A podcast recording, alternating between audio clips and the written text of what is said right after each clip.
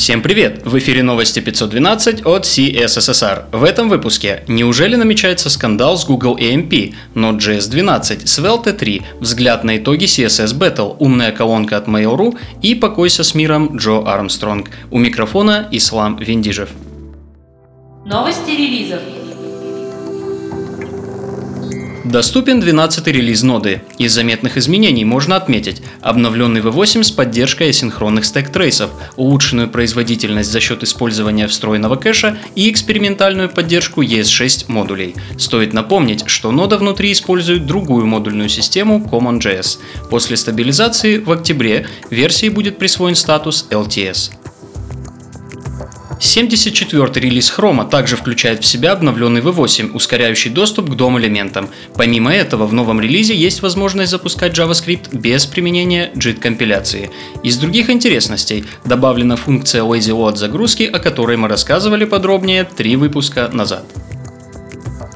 Лучший API – это отсутствие API. Так, разработчики Svelte отметили релиз третьей версии реактивного фреймворка для быстрого ознакомления с инструментами, а заодно и с основными концепциями на официальном сайте доступен обновленный учебник. Также на этой неделе стали доступны Nginx 1.16 с исправленным UDP-проксированием, пятая версия Electron с поддержкой промисов для API Cookies и Laravel 5.8.14 с возможностью устанавливать таймауты для джобов. Интересные публикации. Ирен Каркишко выпустила очередной ежемесячный дайджест интересных GitHub репозиториев. На этот раз в списке 31 позиция. Среди них Face API JS для распознавания лиц, Majestic – графический интерфейс для Jest, Promise Fun для жаждущих экспериментов с промисами, а также конкурент Бабеля Sucrase. В блоге Angular вышла статья о CLI Builders. В частности, в статье рассматривается новый API, который позволяет добавлять функции CLI и расширять существующие.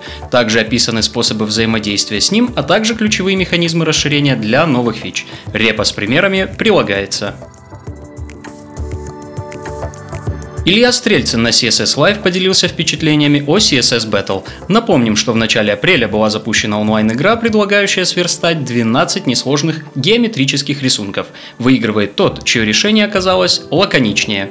Илья выделил некоторые мысли по результатам голосования. Например, неоптимальное, но работающее лучше оптимального, но почти работающего. Что означает, не стоит гнаться за оптимизацией преждевременно. Сперва нужно добиться, чтобы заработало.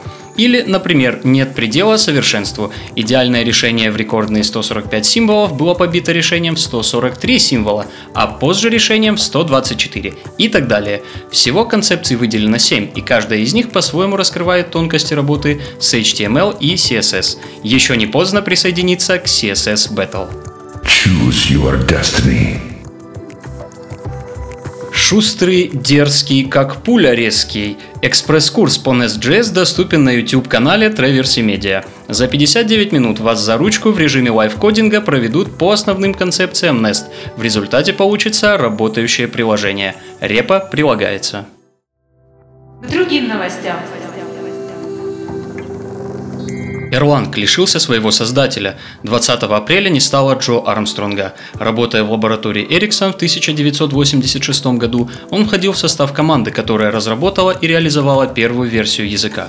С тех пор, помимо работы над самим языком, он написал несколько книг об Erlang, провел первый учебный курс и обучил языку сотни программистов. Джо было 68 лет.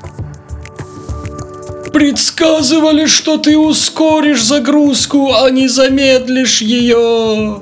Валид Халаби опубликовал статью с результатами бенчмарков, из которых видно, что Google AMP замедляет работу сайта, хотя суть этого инструмента заключается в прямо противоположном.